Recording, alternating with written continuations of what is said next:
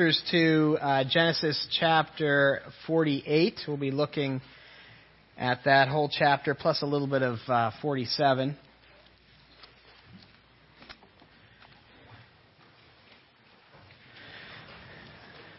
I've uh, titled this sermon A Moment of Clarity.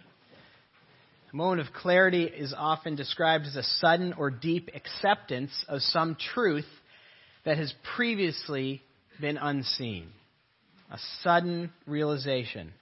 Many addicts say that they experience this when they realize that the drugs or the alcohol that are destroying their life and family is, is really not as important as the things that it's destroying. It's a moment when the penny drops and they see how their excuses are worthless compared to the relationships they are destroying. They have a moment when they see what's really important, what's really true, what's really essential in their lives. And for many, that's the beginning of their journey of sobriety. But these moments of clarity are not just relegated to addicts. In a way, coming to faith in Christ, you have to have a moment of clarity, don't you? There's that moment when the penny drops that the gospel that you've been hearing about makes sense, right? That Jesus is who he says he is and did what he said he did. That you are a sinner that is in desperate need of a Savior. That penny drops, doesn't it? That you cannot save yourself. That Jesus actually did come and live the perfect life that you can never live. And he died the substitutionary death in your place, taking the penalty that you deserve. That penny drops, doesn't it? And of course, the moment of clarity when, for some inexplicable almost reason, you believe that Jesus rose from the dead. He's alive. And that if you believe that, you will be saved. That moment of clarity when the gospel makes sense. Have you experienced that moment of clarity? That the gospel is the most important thing in your life. In our text this morning, Jacob is experiencing a moment of clarity. And he wants to share the most important thing in his life. Look with me at verse 29 in chapter 47. God's word says, When the time drew near that Israel must die, he called his son Joseph and said to him, Now, if I'm, I've found favor in your sight, put your hand under my thigh and promise to deal kindly and truly with me. Do not bury me in Egypt. But let me lie with my fathers. Carry me out of Egypt and bury me in their burying place. And he answered, I will do as you have said. And he said to me, Swear to me. And he swore to him. Then Israel bowed himself upon the head of his bed. After this, Joseph was told, Behold, your father is ill. So he took with him his two sons, Manasseh and Ephraim. And it was told to Jacob, Your son Joseph has come to you. Then Israel summoned his strength and sat up in bed. And Joseph and Jacob said to Joseph, God Almighty appeared to me at Luz in the land of Canaan and blessed me. And he said to me, Behold, I will make you fruitful and multiply you, and I will make you into a company of people, and will give you this land to your offspring and to you for an everlasting possession. And now your two sons who were born to you in the land of Egypt before I came to you in Egypt are mine. Ephraim and Manasseh shall be mine, as Reuben and Simeon are. And the children that you fathered after them shall be yours. They shall be called by the name of your brothers in their inheritance. As for me, when I came from Paddan, to my sorrow Rachel died in the land of Canaan on the way, when there was still some distance to go to Ephrath and I buried her on the way to Ephrath, that is Bethlehem. When Israel saw Joseph's sons, he said, Who are these? Joseph said to his father, They are my sons whom God has given me here. And he said, Bring them to me, please, that I may bless them. Now the eyes of Israel were dim with age, so that he could not see. So Joseph brought them near to him, and he kissed them and embraced them. And Israel said to Joseph, I never expected to see your face, and behold, God has let me see your offspring also. Then Joseph removed them from his knees, and he bowed himself with his face to the earth. And Joseph took them both, Ephraim on his right hand, toward Israel's left hand, and Manasseh in his left hand, toward Israel's right hand. And he brought them near to him. And Israel stretched out his hand and laid it on the head of Ephraim, who was the younger, and his left hand on the head of Manasseh, crossing his hands, for Manasseh was firstborn. And he blessed Joseph and said, God, before whom all my fathers Abraham and Isaac walked, the God who has been my shepherd all my life long to this day, the angel who has redeemed me from all evil, bless the boys and in them let my name be carried on, in the name of my fathers, Abraham and Isaac, and let them grow into a multitude in the midst of the earth. When Joseph saw his father had laid his right hand on the head of Ephraim, it displeased him, and he took his father's hand and moved it from Ephraim's head to Manasseh's head. And Joseph said to his father, not this way, my father, since this one is firstborn. Put your right hand on his head. But his father refused and said, I know, my son, I know. He also shall become a people, and he also shall be great. Nevertheless, his younger brother shall be greater than he, and his offspring shall become a multitude of nations. So he blessed them that day, saying, By you Israel will pronounce blessings, saying, God make you Ephraim and as Manasseh. Thus he put Ephraim before Manasseh. Then Israel said to Joseph, Behold, I am about to die, but God be with you and will bring you again into the land of your fathers. Moreover, I have given you, rather than your brothers, one mountain slope that I took from the hand of the Amorites with sword and with bow. Father God, I ask you to speak to your people through your word. Help me to exegete it well. In Jesus' name, amen. So, chapter 47 28, where we started, all the way to the end of chapter 49, is actually one scene. We're going to deal with it in two sermons, but it's actually one scene. It is the account of Jacob's last words to his son, to his family. If you look at the end of chapter 49, the last verse, you see there that it says, When Jacob finished commanding his sons, he drew up his feet into bed and breathed his last and was gathered to his people. Jacob dies. And death has a way of bringing clarity, doesn't it? the end of your life brings clarity to what's really important. Iain Duguid in his, in his commentary wrote, Dying often strips away the pretense and hypocrisy and lays bare the truth about a person's soul. Isn't that true? In other words, death has a way of clarifying what's really bedrock important. Think about it a minute, a moment. If you were to go to the doctor this week and the doctor comes out to you with a folder in his hand and says, I can't help you. You have stage four cancer. You have a couple weeks to live.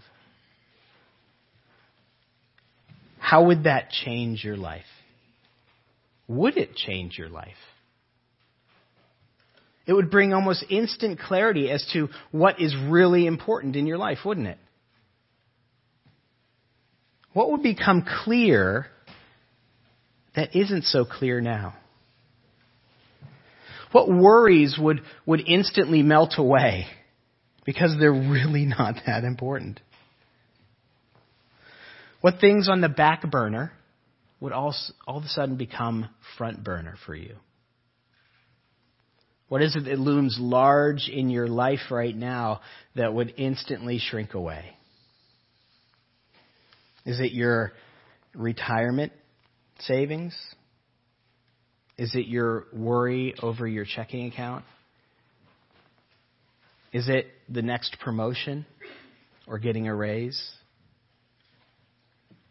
Not to say that those aren't important, but they're, in the face of death, they become very back burner, don't they?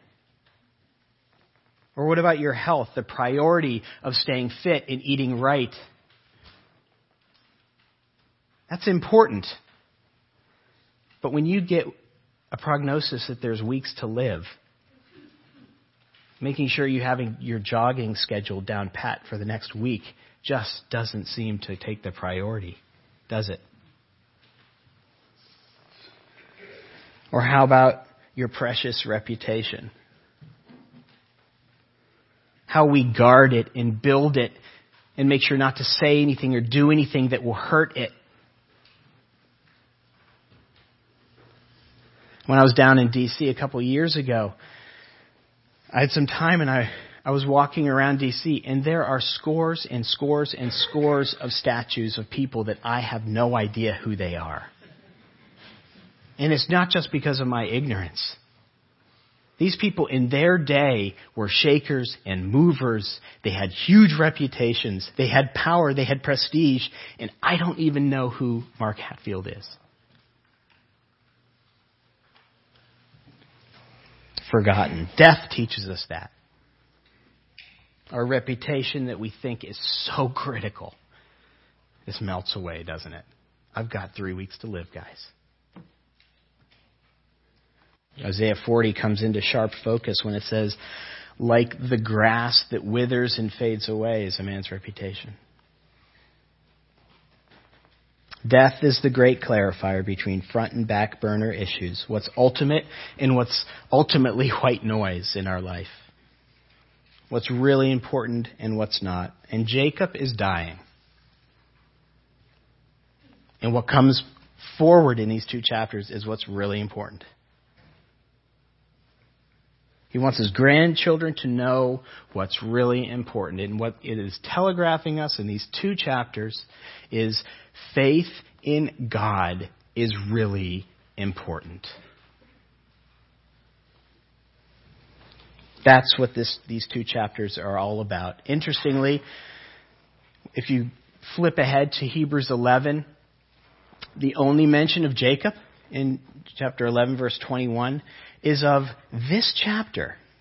Of all the things that, that God could have inspired in Jacob's life for us to, to think this is a faithful act, it's chapter 48. It says, By faith, Jacob, when he was dying, blessed each of his Joseph's sons and worshipped as he leaned on the top of his staff. In other words, I think what Scripture is telling us here is look at chapter 48. This is a spiritual chapter. There's not some Semitic tradition going on here. There's something of faith, of spiritual significance that's going on here. He's saying, first of all, that being part of God's family is critical. The family of God is critical. In chapter, in verse 3 and 4, if you want to flip back there, you'll notice that the covenant promise that we've been hearing about in the last 47 chapters is repeated once again, isn't it? God met him and appeared to him at Luz, which is Bethlehem, I mean, which is uh, Bethel, and blessed him and said to him, Behold, I will make you fruitful and multiply you and make you a company of people and give you the land, this land to your offspring after you as an everlasting possession. Here, once again, is the covenantal promise of people in place, people in place, of family in place, of family and a future, right? They're not in the land right now. This is the same promise that stretches back 230 years to his great grandfather, uh, to his grandfather Abraham, right? In chapter 12. If you remember that, leave your country, your people, and your father's household, and go to the land I will show you, and I will make you into a great nation. We hear it right there. People and future a new people, a new household, a new family. In other words, Abraham, leave your father's household. I'm going to give you a new household, a new family. Now, standing before Jacob are two half Egyptian grandchildren Manasseh and Ephraim. Joseph, through Joseph's Egyptian wife, Asenath, and Jacob brings them into God's family. Did you notice what he said in verse 5? He's very pointed about it. Now then, your two sons born to you in Egypt before I came to you here will be reckoned as mine. Ephraim, and Manasseh will be mine, just as Reuben and Simeon are mine. Jacob is declaring them part of the family. Jacob is making them equal with his own flesh and blood. Jacob is adopting them into God's family. That's what's happening here. Most scholars agree that verses 8, 9, 10, 11, and 12, those five verses that follow this, are actually a formal adoption ceremony. If you look at the wording there, it says in verse 8, when Joseph saw his sons, he said, Who are these? He's not meeting them for the first time. This is formal ceremonial language. It's like it's like in a in a marriage when when the bride comes up and the, the minister says, "Who gives this woman?" It's not like he doesn't know. We're going through the motions. There's a ceremony here that's going on. Joseph presents them and bows down. The formal process of adoption is complete. Manasseh and Ephraim are now declared part of God's family. They're declared part of God's family. That's exactly what happens when we come to Christ, isn't it? When we trust the gospel that I just shared with you a moment ago, we are justified. That's what that theological word means. You're justified. You are declared part of the family now. You are declared sinless. Like Jacob declaring Manasseh and Ephraim, they are mine. God says in 1 Corinthians 6:18, I will be a father to you and you will be my sons and daughters, says the Lord God Almighty. He's declaring you part of the family. Love how he says it in 1 John 3 how great the love of the Father has lavished on us that we should be called children of God. And in case we don't get it, it goes on and says, and that's what we are. Don't you love that? So, through the act of justification, we are legally declared God's sons, but by adoption, we become part of the family. That's what that wonderful doctrine of adoption tells us and, and teaches us and, and, and gives us. Ephesians 1 5 says, In love, God predestined us to be adopted as his sons. Beautiful. Romans 8:15 says, "For you did not receive a spirit that makes you a slave again to fear, but you received a spirit of sonship." Beautiful adoption language. And by him we cry, Abba, Father, Dad. It's an intimate term. Adoption is how we come into God's family. Adoption explains our relationship with Him. So much we could say about adoption. You could have a couple sermons full of what it means to be adopted by God, how comforting it is, how, how hopefully, how, how it brings hope to your life, how changed we are because of it. But I, I just want to focus in on one aspect of our adoption, and that is the security that it brings in our life. That's what our reading in Galatians 4 is really telling us, isn't it? When the time had fully come, God had sent his Son, born of woman, born under the law, to redeem those under the law, so that we might be called the sons of God. Just like Manasseh and Ephraim became full part of uh, a full part of God's family with full rights right then, right there, we become sons of God. We become co-heirs with Christ, it even says in God's Word. Tim Keller wrote, A minute you become a Christian, you have an intimate relationship. You have unconditional relationship. You become wealthy because everything that Jesus Christ has accomplished is transferred to you. You become beautiful and spiritually rich in Him. He goes on to tell a story about a woman who came from a, a Middle Eastern culture, and, and he learned from her what this son language really means. He goes on to say some people put off, are put off by Paul's language of adoption because it is gender insensitive. Sons of God, sons of God. So much so that, that the new NIV has begun to put in sons and daughters. Have you noticed that? 2011 edition. The elders felt that we shouldn't go that way. That's why we're reading from the ESV right now. Because sons has a specific meaning to it, a weight to it that, we, that we're taking away from. Keller goes on and says, They argue, wouldn't it be better to say that we become sons and daughters of God? He says that would miss the whole point. Some time ago, a woman helped me understand this.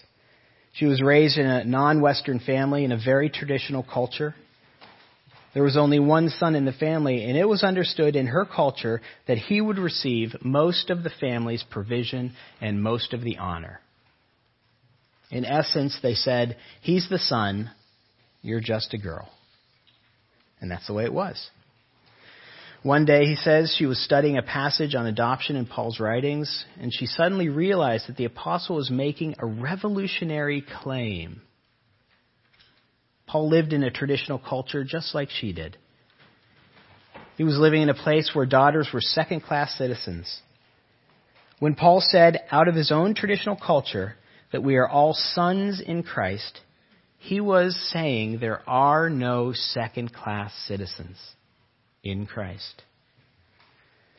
When you give your life to Christ, you become a Christian. You receive all the benefits a son enjoys in the traditional culture.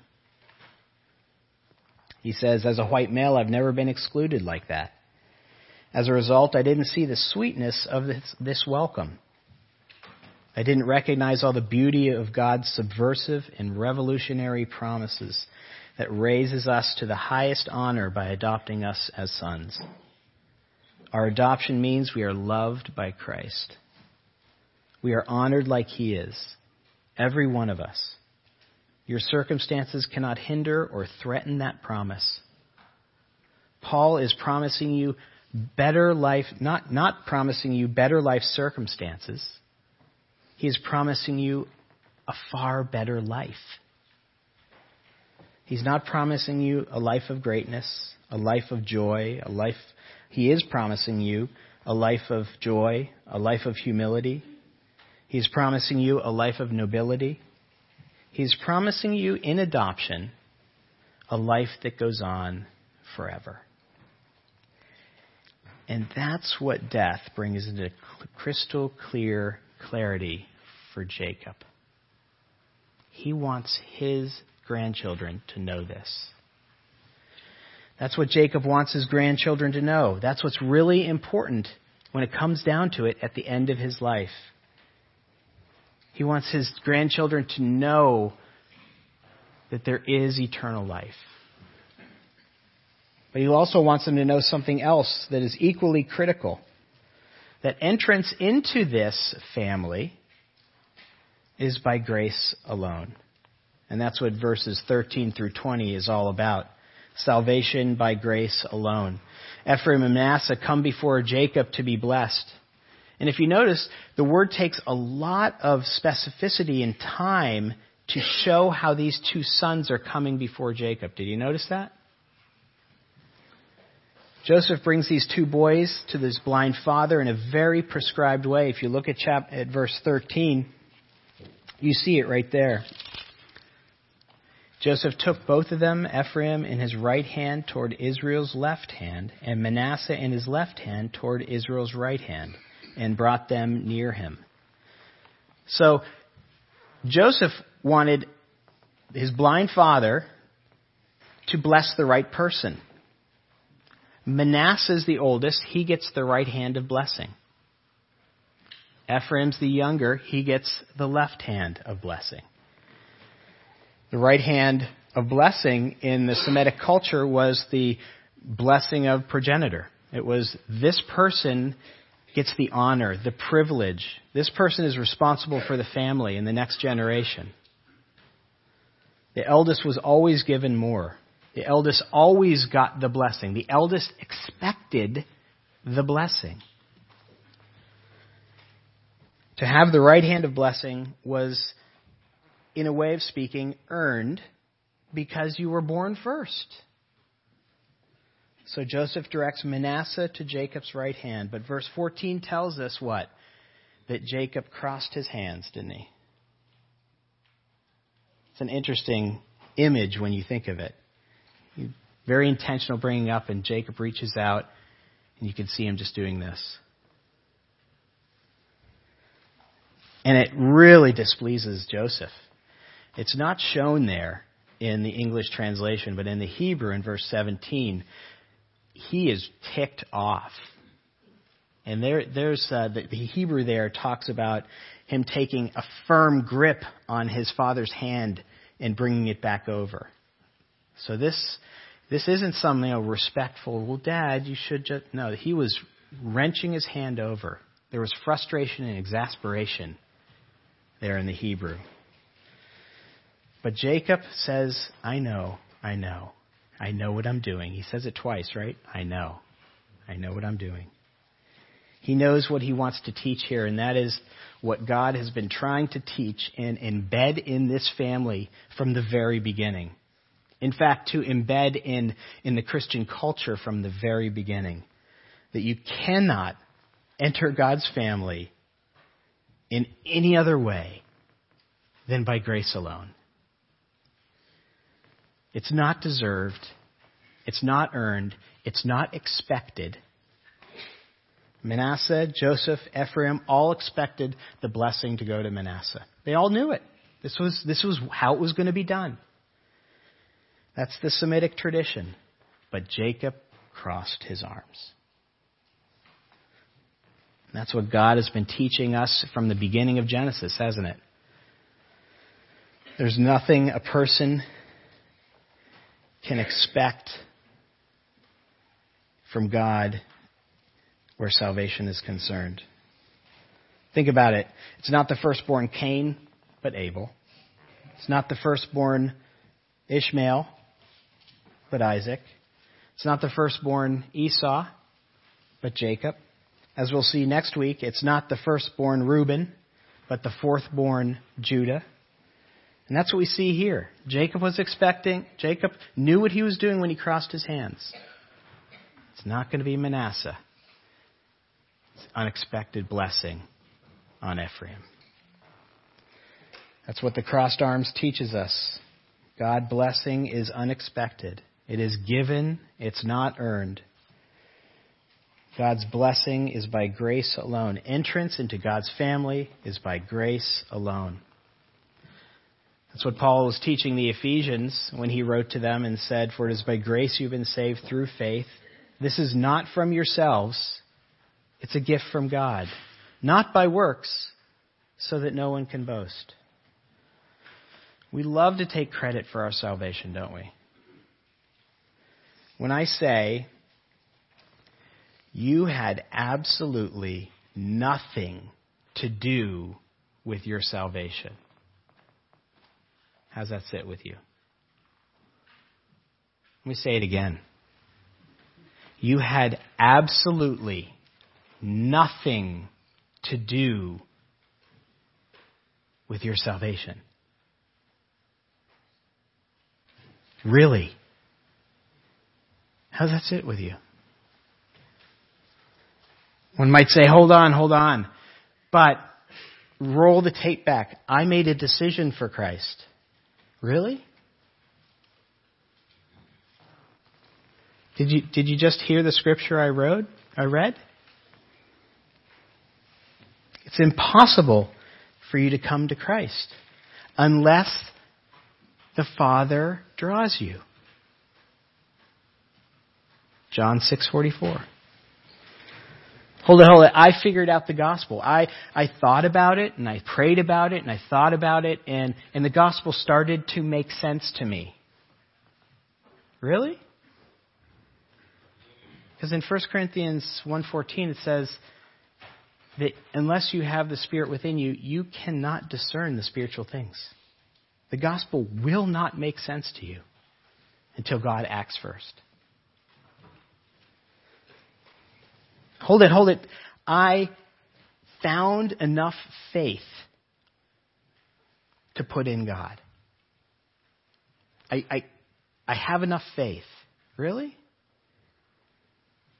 Because Ephesians 2 says faith is, is something that's given to you by God. The faith, any faith that you have is, is a gift from God. So that the penny will drop. But someone might say, I'm a pretty good person. In other words, God looked down and saw something in me that was worth saving. I'm a pretty good person. Have you heard that before from people? Have you heard that from your own heart? I do. That's what Joseph and Manasseh were expecting. That was, the, that was what they were thinking in their heart. I expect to get this blessing.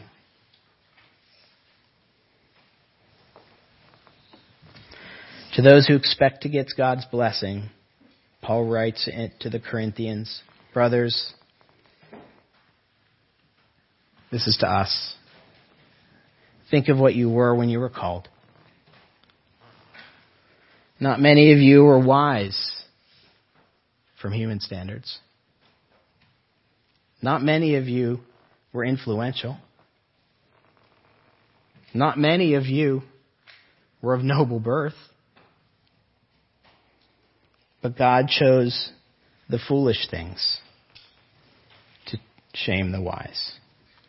He chose the weak things of the world to shame the strong.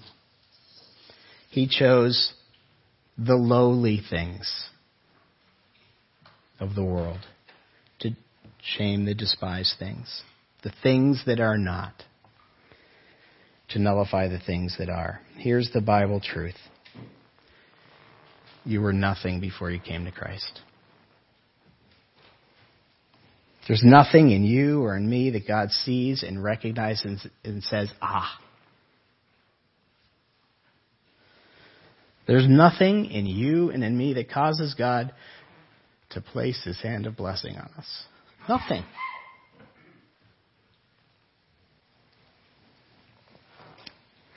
We're not smarter. We're not more intuitive. We're not more spiritually sensitive. We didn't, didn't figure the gospel out and embrace it. We cannot get into God's family other than by sheer grace.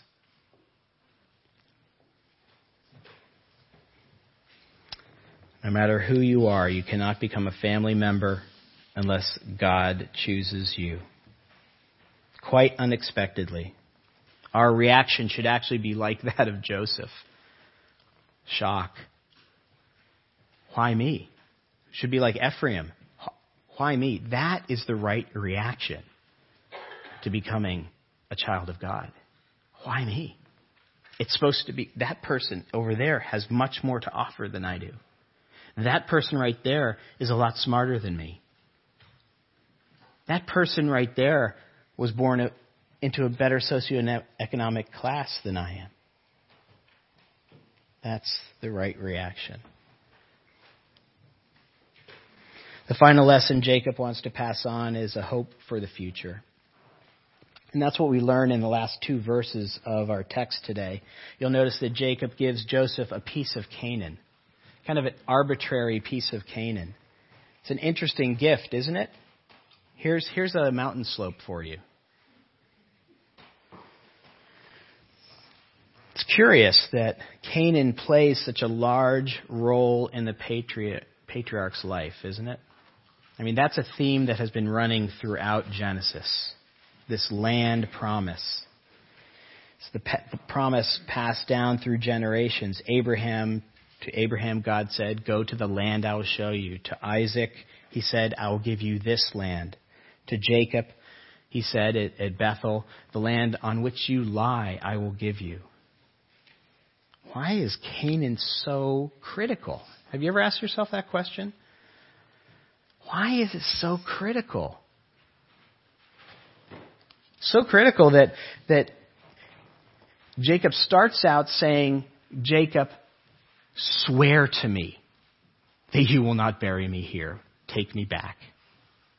Put your hand under my, under my thigh. That was a very, very solemn way to, uh, informal way to cement an oath swear to me. And then at the end, in, in chapter 49, he makes all the brothers, he commands them, do not bury me here in Egypt. Take me back. Why does the promise of land occupy such a prominent place, not only in, in Jacob's mind, but throughout the history of Israel? The patriarchs passed it down. Israel wandered 40 years to get into it. Joshua spent the better part of his life trying to conquer it. The judges and kings spent all their time trying to protect it. The exiles look forward to returning to it.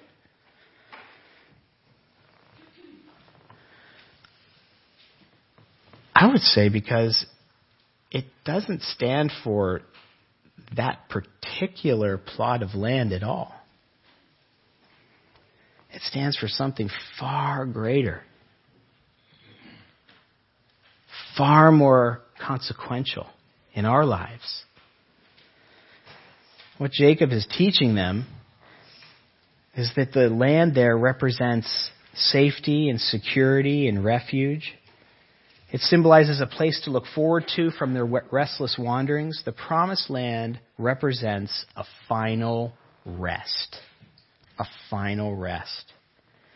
And I think that that is, that starts clearing things up because then when you go to the New Testament, to Hebrews 4, and it starts talking about this final rest, it says, For if Joshua had given them rest, meaning if Joshua had actually conquered the promised land, which he did, if, if he actually accomplished the promise, goes on to say, God would not have spoken later about another day.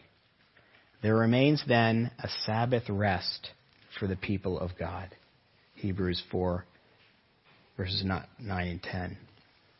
See, the promise of land was never about Canaan. It was always to point to a greater security, a greater refuge, a greater home, a greater rest. And it speaks of heaven. That's what this is all about. The greatest hope of the future.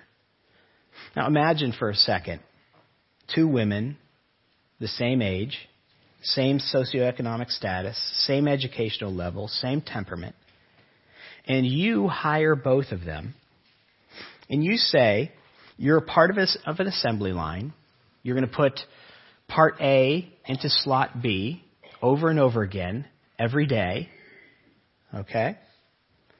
And you're going to do it over and over again for eight hours a day. You put them in identical rooms with identical lighting, temperature, and ventilation. You give them the same number of breaks each day. It's very boring work.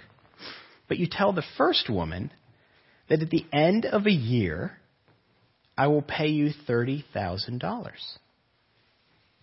And then you take the second woman and you put her in another room and you tell her at the end of a year, I will give you $30 million. And then you set them out working.